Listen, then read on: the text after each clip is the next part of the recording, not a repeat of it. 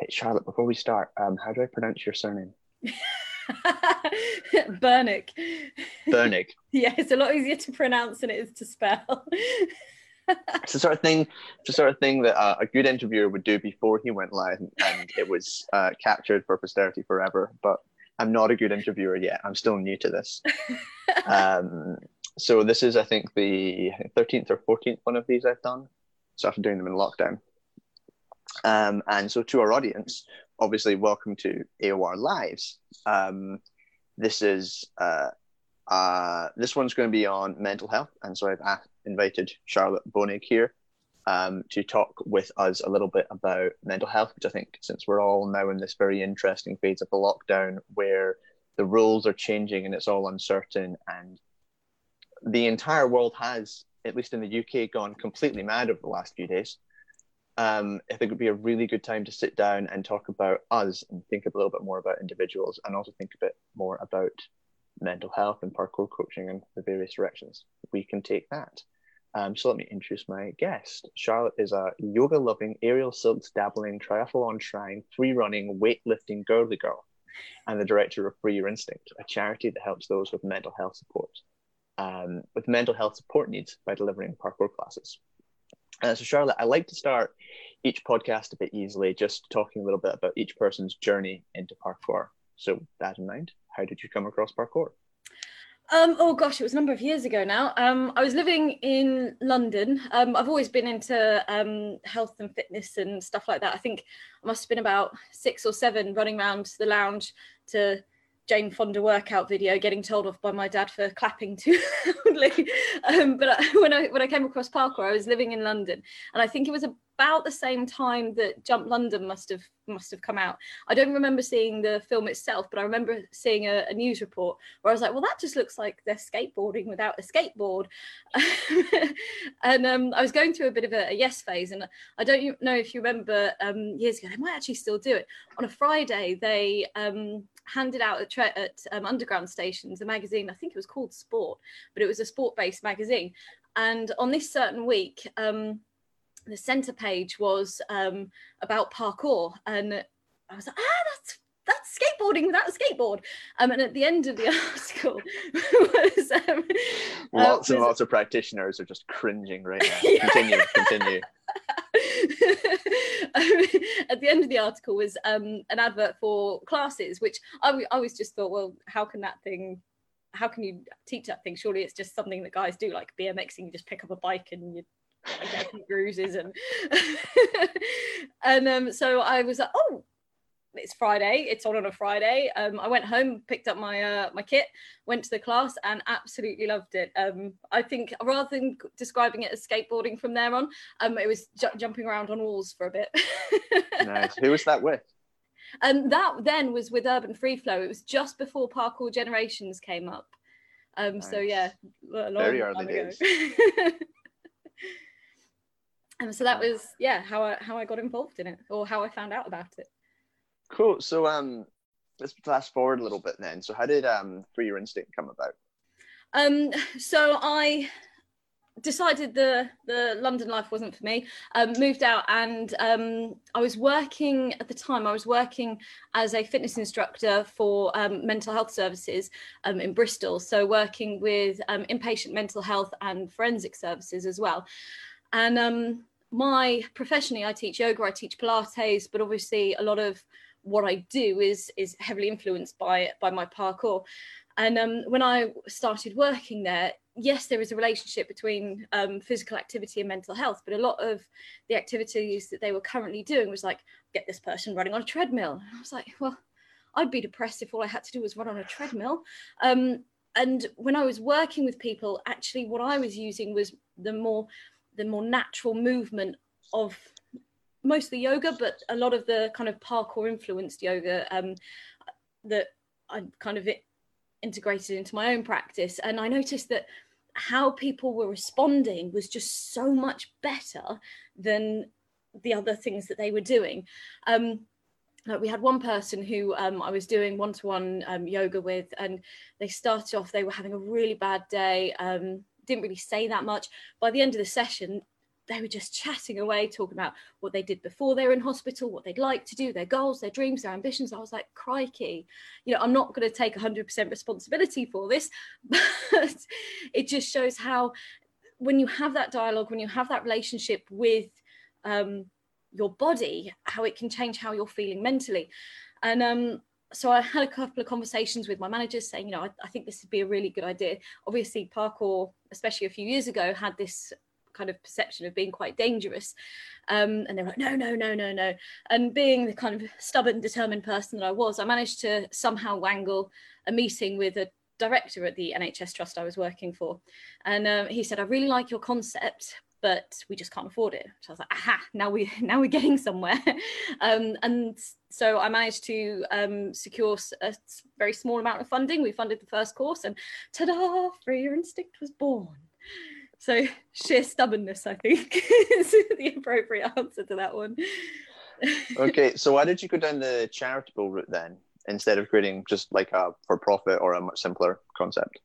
Um, for me, it was important to tackle the right audience. Um, there are quite a few people within mental health services that aren't necessarily employed. They won't necessarily have the type of funds where I would feel comfortable making a profit from them. Um, and with the charitable status, quite often the funding that we get, we are able to do it um, free at point of access for the participants. Um, mm. And that was important for me that we could pay the coaches, but it was still free at point of access. Awesome. Cool. So, like, why don't we start with some sort of basic ideas about uh, parkour coaches and mental health. So let's start with a big why. Why should parkour coaches be aware of mental health challenges in the classroom? It's so so important. Um, the way we teach um, has such a massive impact on how somebody's um, how somebody's feeling. The way we teach can make somebody feel absolutely incredible. On the flip side, if we're not aware of what we're saying, what we're doing, the techniques we're using, the way we teach can also really, really trigger somebody's mental well-being. Um, mm-hmm. So I think that's important for us to understand. Um, also, how somebody is feeling on any given day can affect what they are physically able to do. So you see quite a lot of coaches and this isn't a bad thing this is exactly what we're trained to do. We will work to push people outside their comfort zone. Now if somebody's mm-hmm. comfort zone is usually there but today actually it's there but we're pushing them where it usually is actually that can be incredibly re-triggering. So sometimes when we are in that mental state just spending a little bit of a time just playing around within our comfort zone means we're just laying those kind of physical and mental foundations to then be able to push further. But by jumping straight to where we think their comfort zone should be, we're, we're not taking the individual into account. And that I think is important for us as coaches to, to be aware of, definitely. Do you see that idea of the comfort zone changing, being close to mental health, being something relatively unique to parkour, or do you kind of put that around most sporting and coaching in general? I think it's more more obvious in parkour, um, but I mm-hmm. think it's definitely definitely relevant in in other situations. Obviously with team sports if you are having a bad day and your comfort zone is dropped by a fraction the rest of the team it might not be noticeable because the rest of the team might pick it up. Um, with something like snowboarding or climbing because it is very much you and the situation then it's probably fairly similar to, to parkour. But i think because parkour is an interaction with yourself and your environment together it's almost like a dialogue between the two things. I think it's more more noticeable in parkour definitely. So what really uh, stands out for me there is that idea of um, what the point of your class is. So you've kind of you've almost set up this idea of some people see the point of the class as pushing them physically um, whereas you're probably setting up a slightly different set of outcomes for what the point of a parkour class might be do you want to maybe yeah. tell me a little bit what that could be? Um, so with the classes that we um, that we run specifically for mental health service users, they differ from um, uh, from mainstream classes in two different ways. So first of all, there is the um, delivery aspect of it. Now, if somebody is very acutely unwell, say um, they're suffering from schizophrenia, psychosis, um, the, the, more kind of um, specialist, as it were, um, mental health difficulties. Um, first, you've got to look at their, their symptoms and how they're reacting. those things can make people um, reactions a lot slower, um, in which case we've again got to take that into account. Um, they can feel very lethargic, which again, if we're pushing them to the maximum of their comfort zone, that's when actually are we pushing them too far for where they're feeling today. Um, but also we've got to look at what medications they're on. So with schizophrenia, there are certain types of medications where um, one of the side effects is is tachycardia, a resting heart rate of over 100 beats per minute. Obviously, tachycardia is a um, contraindication to exercise. They wouldn't be included in, in, the classes. But if you've got somebody coming to a class where they might have a resting heart rate of 85, 90, that's a bit more of a, a grey area. That means we then have to kind of tailor the exercise so that they are still getting what they want out of the class, but we're not beasting them with the rest of the class, as it were. Um, so you've got to take into account physically and um, how the individual is is presenting with their um, with their mental health difficulties. And as you were saying, in terms of content, that's the other um, area. With a lot of mainstream classes, it's like, well, how can we get good at a Kong? How can we get good at a dash? How can we get good at this? With our classes, what we tend to focus on is less about the specific movement. Yes, obviously, people will learn the movement, um, but it's more about the intention of the class. So we set the intention at um, uh, problem solving or overcoming obstacles or um, overcoming fear. So then it becomes less about the movement and more about how do I overcome this challenge or how do I um, how do I do this, and that allows you to work with how each individual is feeling because where they're feeling at that point will influence how they're overcoming that obst- obstacle. How they're feeling becomes part of the environment that they're working within which means that you can get people at various different levels working on the same activity in, in their own different ways. A lot of my coaches are really interested in more from mainstream classes than the specific ones you're talking about, but about trying to make those ideas very much a reality in the way they class plan. So trying to class plan for overcoming obstacles, trying to class plan for a positive mental attitude. Um, what process do you go through when thinking about class planning in those circumstances? Um, we um, we work quite closely with the head coach and the the lead coach um, it's breaking it down into what kind of once you take the kind of key um, intention, as it were, and once you take mm-hmm. the key intention, um, breaking it down into what movements are most likely to um, uh, to invoke that intention, and what way we can string those movements together to invoke that intention. Um, but it's also how best to get the participant engaging with that so that they take ownership of the results that are coming from that.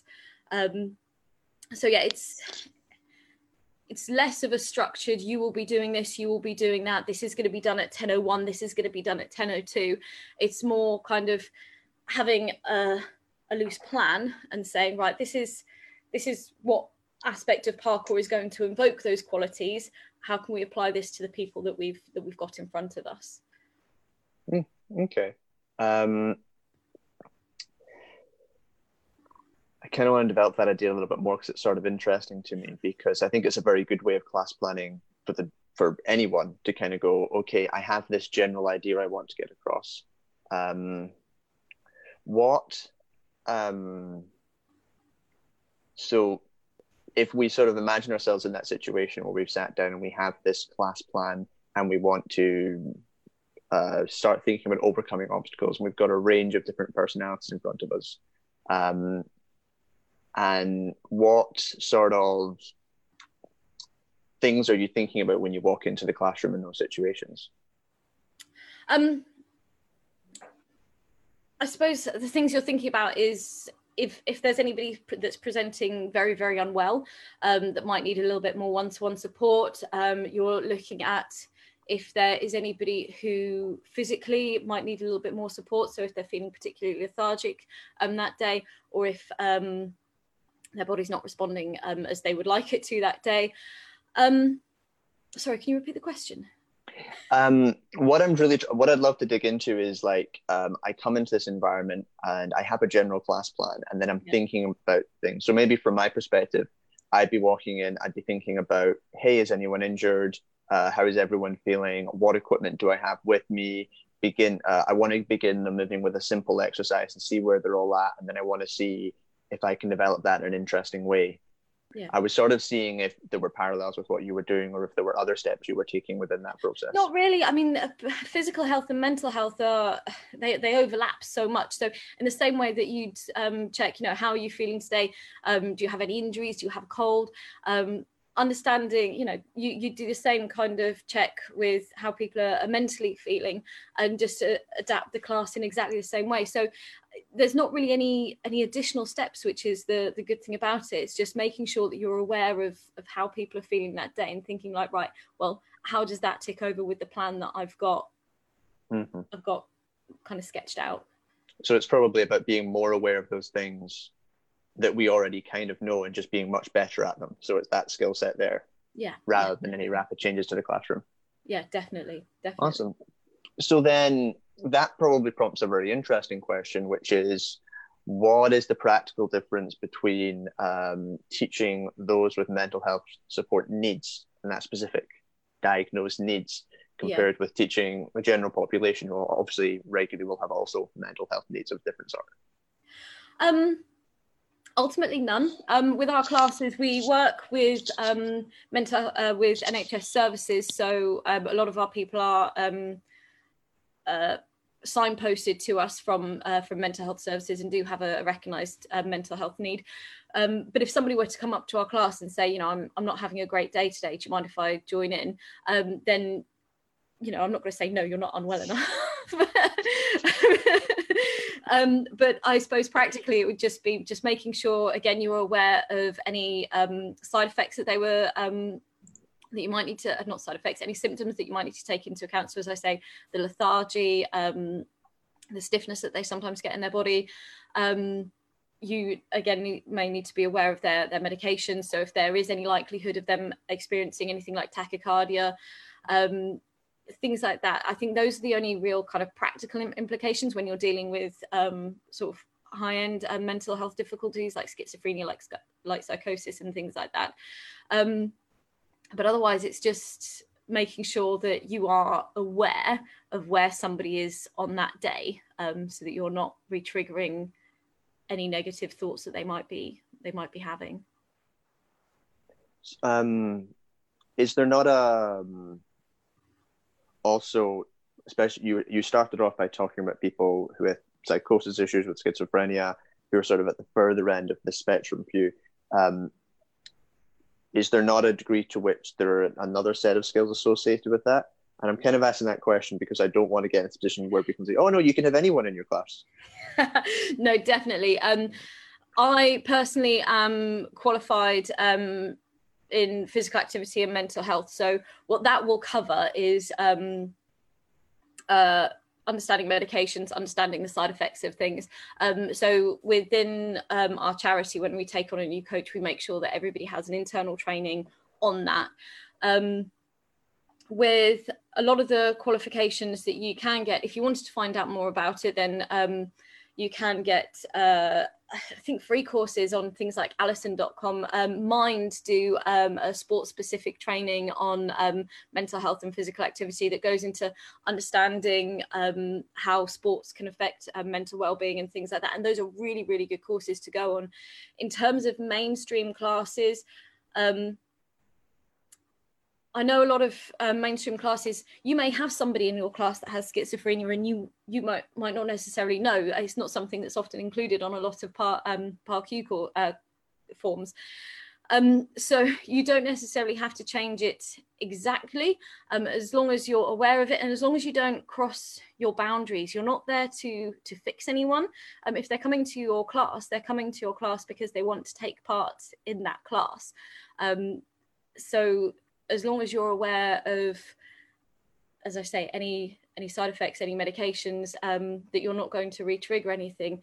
There's not too much you really have to do to change. Mm-hmm. I like that message. I think it applies, uh, just as you said earlier, both mentally and physically. If someone's there, they're there to try and take part in your class. Mm. And I love that very inclusive message of, you know, do your best for them, create a circumstance that lets them be included in their way.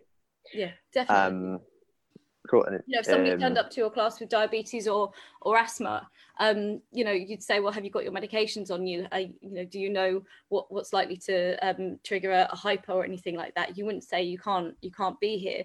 Um, so. It, it's kind of like the the mental well-being version of of that as long as you're aware and you know that they've got what they need there's no mm-hmm. reason why they can't they can't be there that's cool um it actually makes me think of um, my friend Chris Grant. Um, uh, he was on a pod, the podcast a while ago. He works for a charity that wants to end mental health discrimination. Um, and um, the thing about that that's very interesting is you talking about making sure that you collect the relevant information about the person. Um, but probably a lot of our audience um, aren't going to feel comfortable asking mental health questions necessarily the same way they ask physical health um, questions. Uh, what, how would you begin helping people ask those questions and starting that process of being able to communicate with that language better? I think it comes in part of the culture. Um, I mean, if you think if somebody handed you a PAR-Q um, or a physical activity um, readiness form, you wouldn't hesitate to fill it out. Yep, yep, yep. No, no, no. Um, so, you know, having a question at the bottom saying, "Is there, um, you know, any mental health um, things I should know about in a, a tick box or something like that, um, can take steps to making it so that you're not making a big deal about it. But also uh, in the culture of um, your training, your um, if you run a club or something like that having it having mental well-being and mental health open and something that you are all willing to talk about i think enables people to know that it is a safe place to talk about there's still so much stigma around it's getting better don't get me wrong but there's still so much stigma around um, uh, mental health, mental health difficulties, talking about it.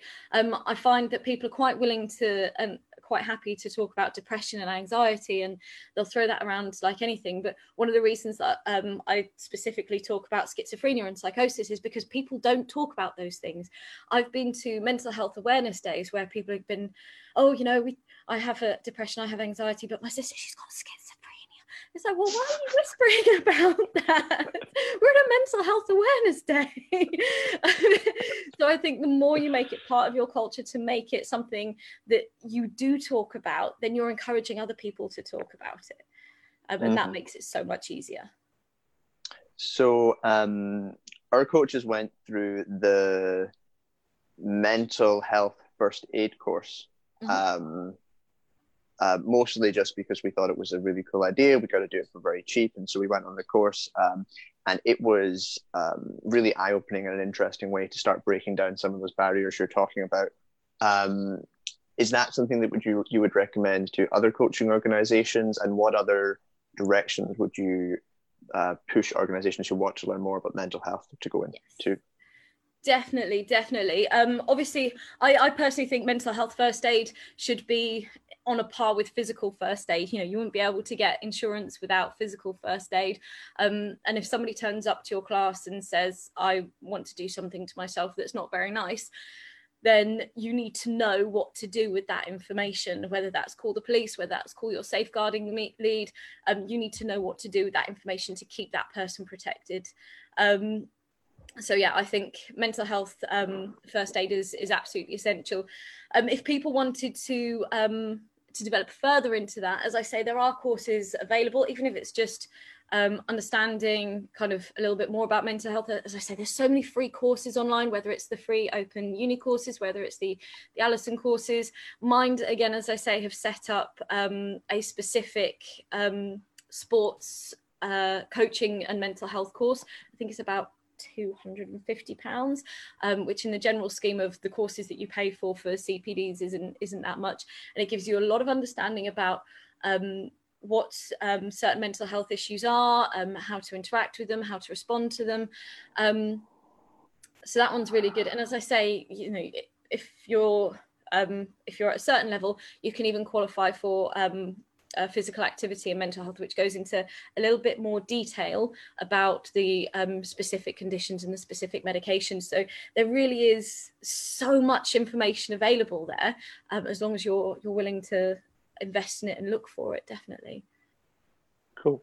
Um, with that idea ringing in our minds, shall we just like turn it around a little bit?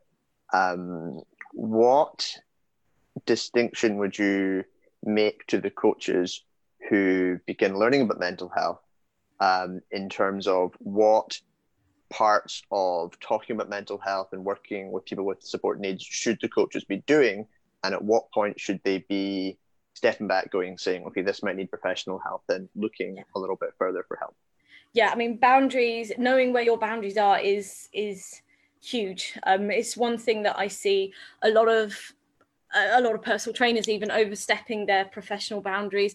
Um, you know, we're not psychologists. We are we're qualified instructors. We're we're qualified in um, we're qualified coaches, um, but we are not psychologists. And I think that is where the main boundary comes from. So you know, you might have somebody at the end of a class. Oh, you know, that was really tough, but I, I got through it. Um, you know, I was having a really rubbish day today, but I'm feeling much better.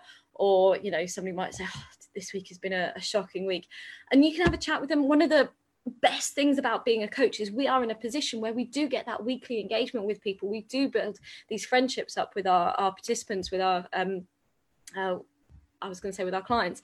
Um, so we are in that position where people will talk to us about more, and that's great. What we need to understand is when it starts to turn, right, I'm not qualified with this. Um, and that is when they might start to talk about things that they're doing to themselves. If say somebody comes to your class and they are not within mental health services but they start talking about um, certain thoughts that they're having then it's about signposting them to the right areas. You know if you're not qualified uh, you know a qualified samaritan or something like that you're not there to give them advice um, necessarily, but if you find yourself in a position where you're thinking, oh, I need to advise them on this, I need to advise them on that, stop and think, well, where can I signpost them to that somebody might be better qualified for this? Can I signpost them t- to the Samaritans? Should I be getting them to phone 111 to speak to somebody um, slightly more professionally about this? And again, you know, if somebody's talking about harming themselves or um, or suicidal thoughts, that's definitely, definitely something that is well outside your remit. So, speaking with somebody, um, knowing who to refer to, knowing your safeguarding policy is absolutely essential when you're working with with people that may may be voicing these types of thoughts. So, um, I'm trying to phrase a complicated question to you because I think it might be an interesting one. But these are, I, and I think that in itself is quite odd because these are difficult. We don't always have the words for describing these things. I think because as a society, talking openly about mental health is still quite new. Um, so you sort of talked a little bit about best practice for, let's say, the end of a spectrum which is people coming to you and saying, Hey, I'm thinking about cutting myself. Hey, I'm considering suicide. Very, very negative connotation concepts. But they probably sit at the end of a spectrum full of a much broader grey area where coaches work in day to day. Um, what sort of um, behaviors can lead to more positive, open discussion about mental health that will help create communities that are comfortable talking with each other? Definitely as i say that's a, kind of culture thing. So just asking people how they're feeling being open about how you're feeling. Obviously you know as a as a coach you don't want to talk about all of your um, personal life and you, you don't have to. But you know just being open and honest about you know how different people are feeling. And uh, quite often if you are um if you are basing your classes on an intention rather than an activity so if your intention is problem solving overcoming obstacles that automatically um, brings out that conversation because it's like well in which mm-hmm. situation mm-hmm. would you need to overcome this in which situation would you need to overcome that and that can get a lot of the, the conversation going in a way that as you say isn't like the the far end of the spectrum you know it could just be right so a problem that I have to solve in everyday life is how to deal with my annoying manager. How can I apply that to this parkour session? And you can get that conversation going through mm-hmm. your through your movement. And that is one of the one of the benefits of why parkour is so um, applicable to mental well-being and overcoming mental obstacles because you're applying your thoughts to your movement, which kind of feed back into each other. You know, the body knows the body knows how it's feeling. It doesn't necessarily know how it's thinking. Okay. Um.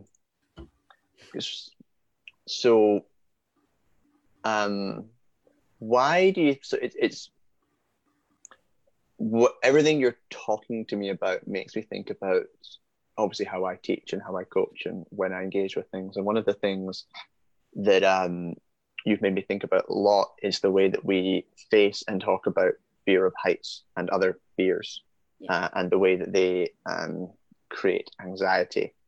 Um, what what other aspects of parkour, or do you want to talk about that aspect of parkour? Do you think really suits itself to this model where it can really become a discussion about mental health in a really positive way? I think fear is probably one of the um, biggest ones that comes out. A lot of people, I think, hook onto this fear because one thing that is quite obvious with parkour is you can come to a jump and you can think, right, I, am pretty sure I've got this, and then you think, I don't have this, um, and then and then you do it, and actually, how how your brain was developing that fear had no kind of basis in in reality. Um, so that is one good way that parkour um, allows you to have that dialogue with your with your body what's real and, and what's not um, another i think one of the, the key pivotal reasons why parkour is so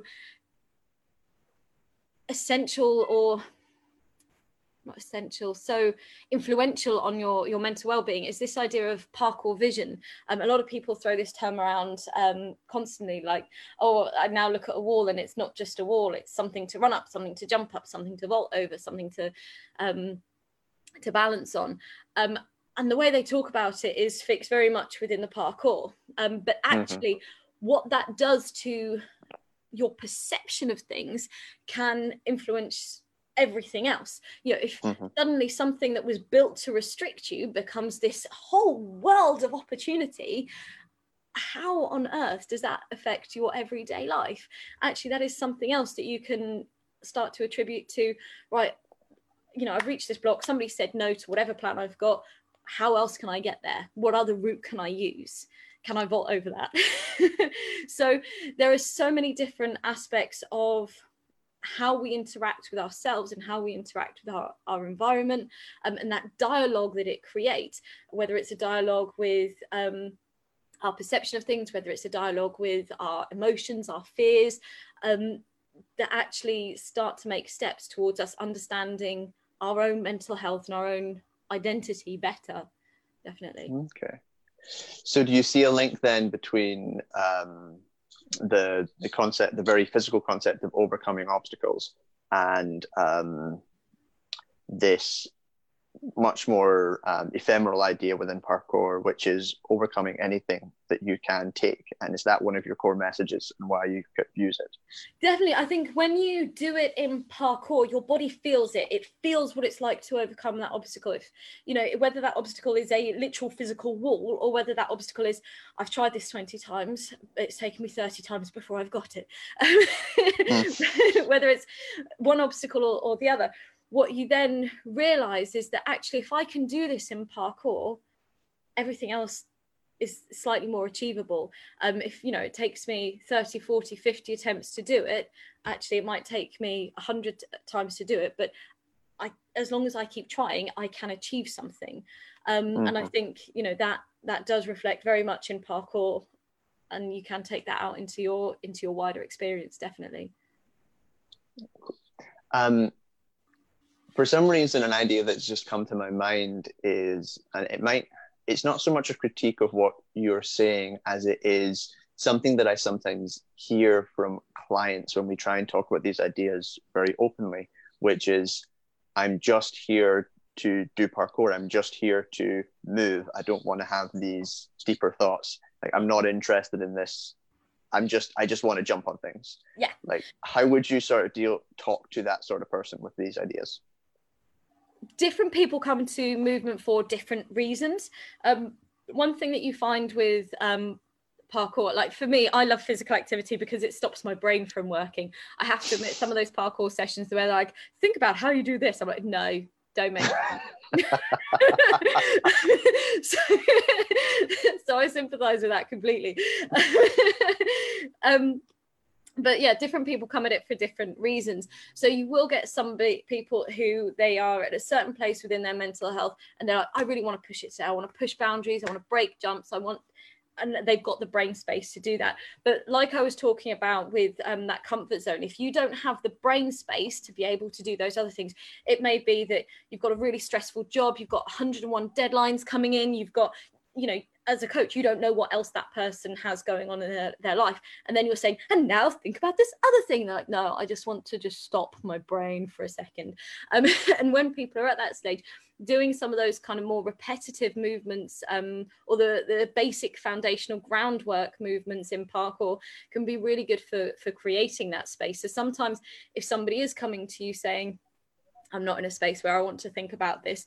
Just getting them to switch off their other thoughts by doing certain repetitive movements first can be really good at creating that space and allowing them to focus on the flow of their movement so they are then able to open up towards those those other activities. Um, to continue the, the question of niche cases, what about those who come in who are um, um, high risk um, individuals. So those coming in who are throwing themselves at things, who are not taking care, who have a very different set of problems, because they'll likely end up in the same population as those who are risk averse and who are being triggered. Mm.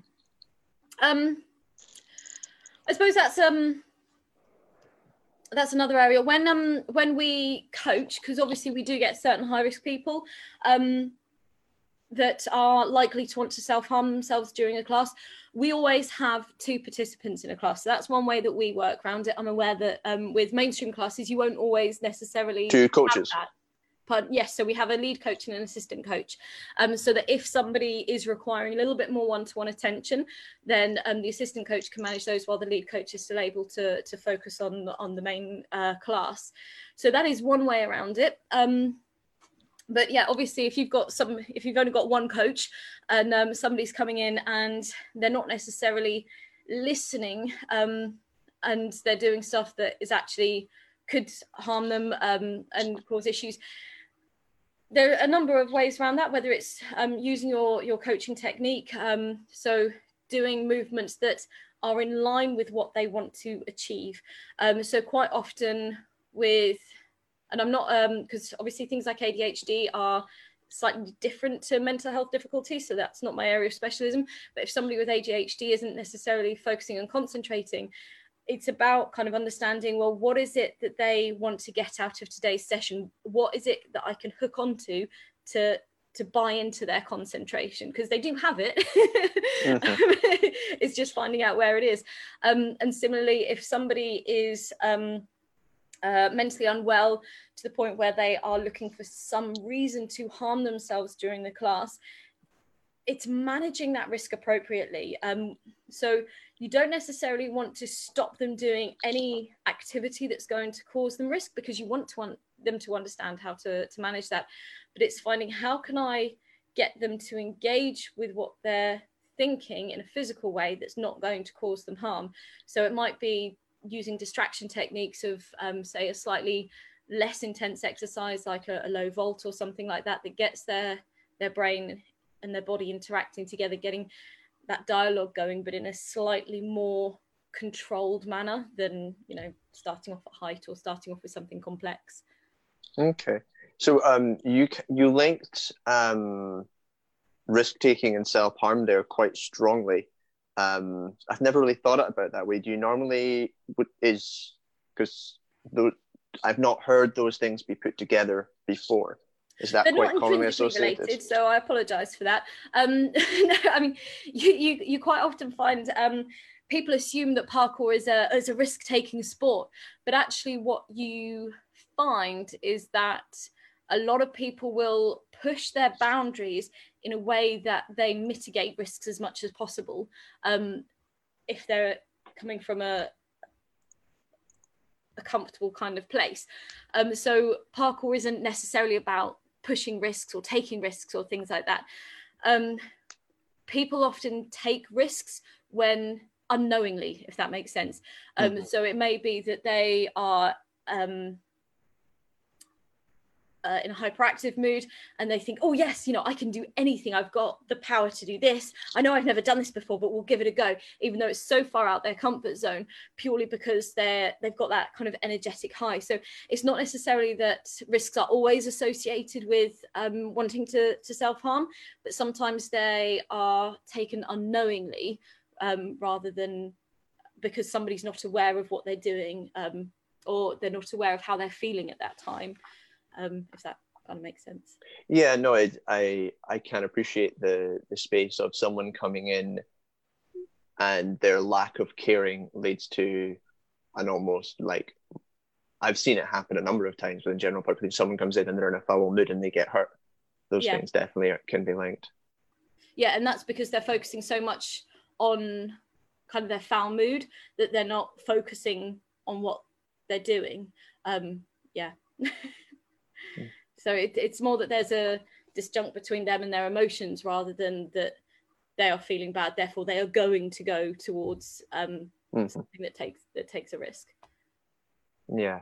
Um, I know you said it's not your area of expertise, but I do think that you probably have quite a lot to say on the rampant levels of ADHD within the parkour community and uh, better ways to um, deal with those situations of um, low attention span or hyper focus. Um, yeah. How? What, like what advice would you have? Two distinctions there because there are there is ADHD um, and then there are people's personalities um, and what I do see a lot of are people going oh crikey, they're so ADHD. And it's like, no, they're not ADHD. They're hyperactive people. They've just got a lot of energy and they want to use it. Um, mm-hmm and I think mislabeling people in the wrong way can be detrimental because if you've got a lot mm-hmm. of energy, you know you can you can use that productively. Um, you can use that um, as long as it's guided in the right way. And with ADHD, I think that's that's almost the same. Um, you pointed out ADHD have hyper focus. If you can drill into that hyper focus, they will be perfect at what you want them to do um, or what you're um, you're asking them to do. So i think it's it's one of those things that again it's it's not about trying to stop them from stop people with adhd from doing anything.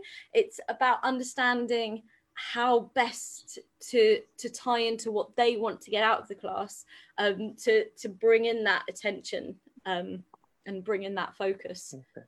definitely you keep coming back to this this principle of like what they want to achieve from the class, um, which is sort of very classic student led approach to teaching and coaching. Um, are you influenced by a lot of those ideas um, that kind of come with student led approach? So like uh, the uh, the group tends to make the rules themselves. It tends you need to have buy in or as a result of working with the groups you do, you need to have a slightly more authoritarian approach of, hey, you need to follow these instructions or else? And where do you sit on that spectrum? I think there's a certain need to do both. Um, obviously, in order to keep um, people safe, then there needs to be certain, you know, we will do this, we will do that.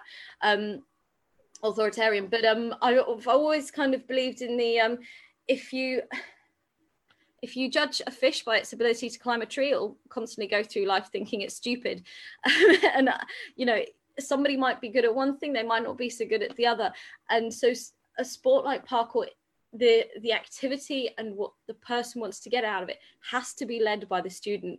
Um, you might say, right, we're going to focus on on Kongs this week, and actually their their intention might be, I just want to get over the wall. That, that's where I'm starting with today. and you, you, might have somebody, um, somebody else who's in the class who's like, you know what, I'm going to focus on double kongs instead. Um, and you know, they can be in the same class and still enjoy the same the same thing. So, you know, certain ground rules obviously have to be in place. You need to know where the toilets are. You need to know where the fire escapes are. um, but I, I definitely think that it it needs to be student led definitely. I really like that um, idea because it speaks so much. I mean, I'm my my most of my focus these days is on creating inclusive groups and environments. So that idea, talking to, speaking to the individual in front of you and meeting their needs, really interests me. And I think what's really cool about this conversation so far is that we everything you're saying um, drops really nicely into general population coaching. Yeah. Um, which I think is quite a powerful message, but I also think it is um, cool the lessons you can take from more extreme cases and then take them to the general population and help them. Um, with that in mind, I'd love to explore some of the mental health benefits or the, some of the um, community and parkour and the practices um, behaviors that can have positive mental health benefits. Um, and I'm specifically kind of I want to start with community because creating community is obviously such such such an important part of mental health. Yeah. How do you think about that? How do you start building those things? How do you talk about community in your work?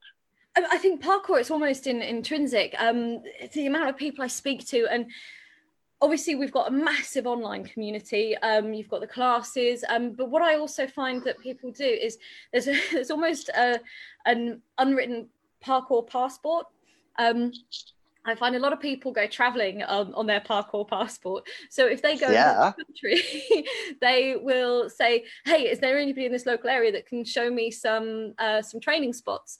Um, so it's not just kind of your local community of um, the people you train with at home, the, the, the groups you attend. It's kind of this massive global community that means no matter where you where you go in the world, you will have almost like a, a, tour guide to show you the local spots and I've spoken to people where they've met people they didn't even speak the same language, but they spoke parkour, so that was fine. um, so parkour has, even though it's an individual sport, you know, it's not a team sport. It has this massive strength in its community. Um, and one thing that I've also noticed um, when speaking to people is how it changes your immediate community, so your family, your friends, um, because of this way of overcoming obstacles, of finding different routes to things.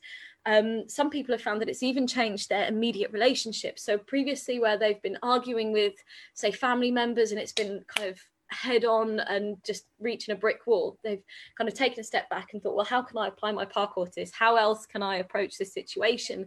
And actually, they've taken the time to take a step back and come at it a different way. So again, overcoming that that obstacle. So in terms of community, parkour has multiple benefits for both the their immediate kind of friends and family developing their their immediate relationships um, but also in terms of kind of the wider community and allowing you to have those opportunities where you can go anywhere in the world and speak parkour Cool. If I can sort of take that idea, because um, I think you just gave a fantastic defense of parkour, but I think our audience probably knows that quite well. Do you want to take that further and walk into how community affects mental health a little bit? Yes, yes. Um, I mean, there's so much to show. Obviously, no man is, is an island. Um, social interaction is so important for our, our mental well-being. Um, isolation is one of the biggest factors in um, mental illness um, in older adults, in younger adults, um, in children when we i mean you you've probably noticed during a pandemic. With the pandemic. Um there's been so we've been in isolation twice with my son's temperature. That's wow dull. Um, he's fine. He was just teething. Um, so yeah i mean community is so important whether it's having somebody to talk to um, whether it's just having the understanding that there are other people in the same situation um, that there are other people that you can lean on that you can depend on that when you are having a bit of a bad day can pick you up by the scruff the neck and say come on let's go out and train.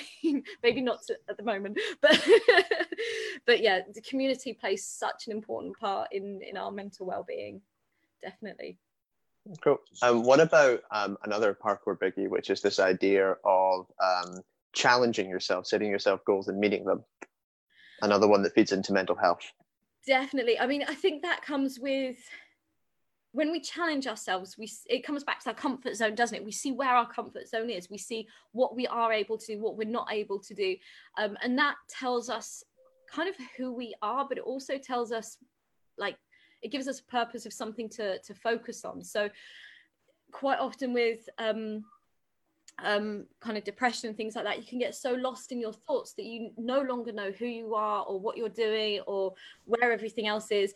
And actually, by having even just low level challenge, um, obviously, once you get to a certain level of challenge, that can just contribute to how you're feeling.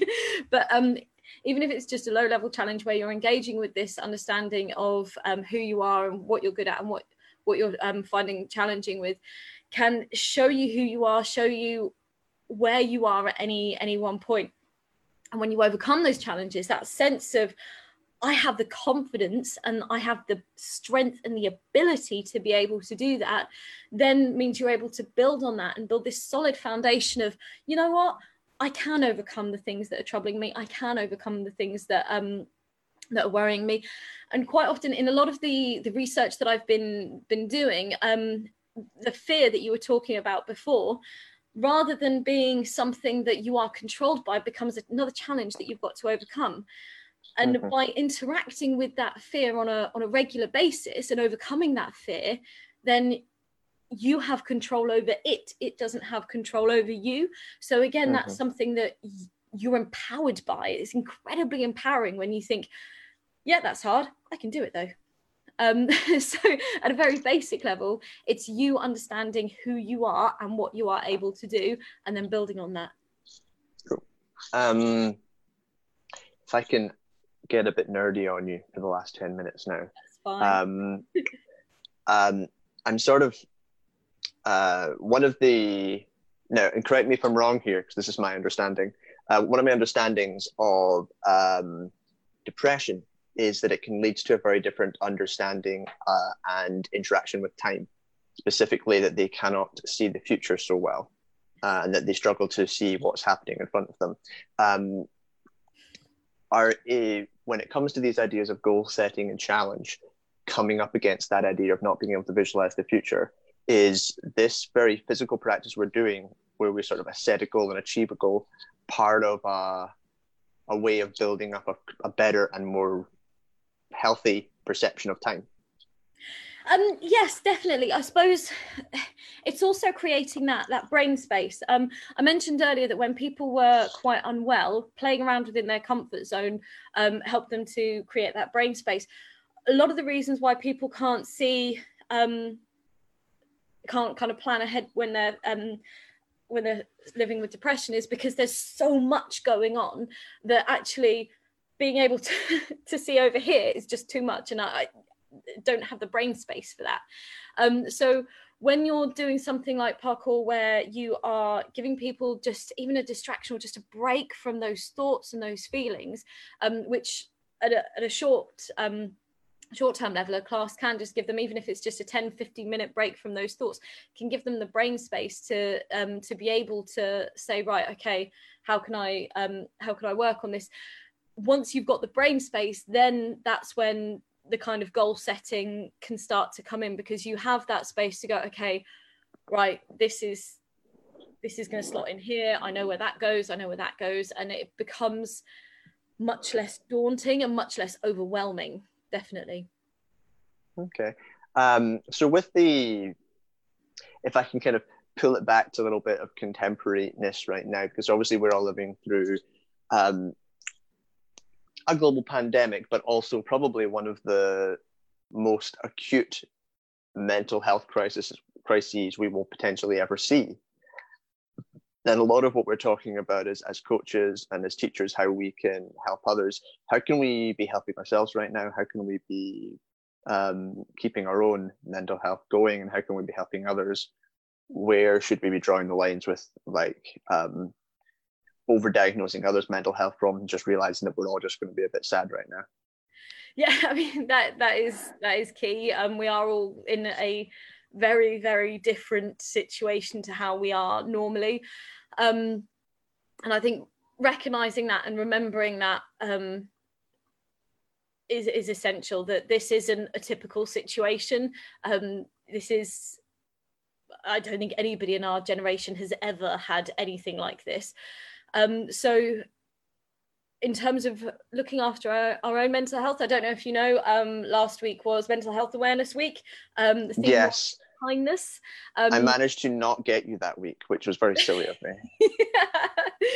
I always arrive late. It's fine. um, and the theme was kindness, and I think that translates to ourselves as well. Um, making sure that we're being kind to ourselves. There's so much kind of this is the the biggest time that you've had, um, or the the only time you've had enough spare time to, to do whatever you want to do get your side hobby going. Um, and actually for a lot of people it, it's not. Um, it's you know if you don't if you come out of um, out of lockdown and you haven't done the 10,000 courses you said you were going to do absolutely doesn't matter. Um, I am trying to keep the charity running, trying to do my PhD, trying to work. Um, as I say, my son's been home from nursery because he had a temperature, so I've got to do all those three things with a toddler running around. This is not a typical situation. Um, you know, you've got to give yourself the the breathing space to be like, right. I can only be me. I can only do what I've got to do. Um, but also, it's remembering to make time for you as well. Um, so making time if you know that parkour benefits your mental health even if it's just going outside finding a rail finding a log even just taking the time to interact with and play with that log even if it's just for 10 minutes giving yourself that you time is essential. Allowing yourself to to take that brain space um, but of course, speaking with people, um, as much as we're on Zoom about a thousand times a day, um, and we aren't speaking to that many people face to face, if you are finding you're struggling, speak to somebody, definitely. Make sure that uh-huh. you are staying connected with people. That, as I said, in, we, we are um, we are social animals. We we need that community to stay um, uh, to stay well. So speak to somebody if you're feeling really um, really unwell, and keep focusing on on you and getting your physical activity in, eating healthy, and making sure that you're giving mm-hmm. yourself some you time. It's quite a list of things to do to not worry about. Pat your head, um, can do a little dance at the same time. no, I'm actually I'm really interested in one of your final points there, um, because it's a topic that's come up a couple of times, which is um, speaking to someone can sometimes be a very positive experience. Sometimes can be a very negative experience for people. Um, and one of the things that really seems to influence that is the way someone responds. Um, and I, uh, I, I compare this to my mother and my father. If I would like to be angry for a little bit of time, I talk to my mother, and she tells me how the world is unfair and how that's terrible, and then she cheers me up if I want to solve the problem in front of me, I talk to my father because he will immediately begin solving the problem. And they're very different experiences. And I think at different times, different people need different experiences. And so when you were talking about that idea of talk to someone, think about who you're talking to and what you get out of those conversations. Because you probably do have friends, and you can probably speak to this a bit better than I, who are much better at empathizing with you. Um, but sometimes you need that, and sometimes you need problem solving. Yeah definitely. Um yeah i mean sometimes if, if you go to a helper and all you want to do is whinge that's the worst case because then you're just like just stop talking and stop trying to help me i just want to have a rant. Um, so yeah obviously it definitely matters who, who you talk to. Um but yeah uh, as long as you are talking to somebody and as long as you are keeping communication with people that's that's essential. Yeah. one of my uh, one of my big things right now is learning to be learning to be a listener instead of learning to be a fixer. So I'm yeah. trying hard on that one. The, the um, hardest thing with that is knowing who what people want you to be because like you said you know you'll go to different people for different things but somebody might come to you and it's understanding well do you want a listener or do you want a fixer mm-hmm. you know if, if you went to your dad and he became a listener rather than a fixer you'd be like no you're supposed to fix so yeah I that is true it's understanding what that person wants from you at that at that time as well yeah um so shall we um just begin to wrap up a little bit uh, because it's been a really lovely conversation. I think we've t- covered some really cool topics.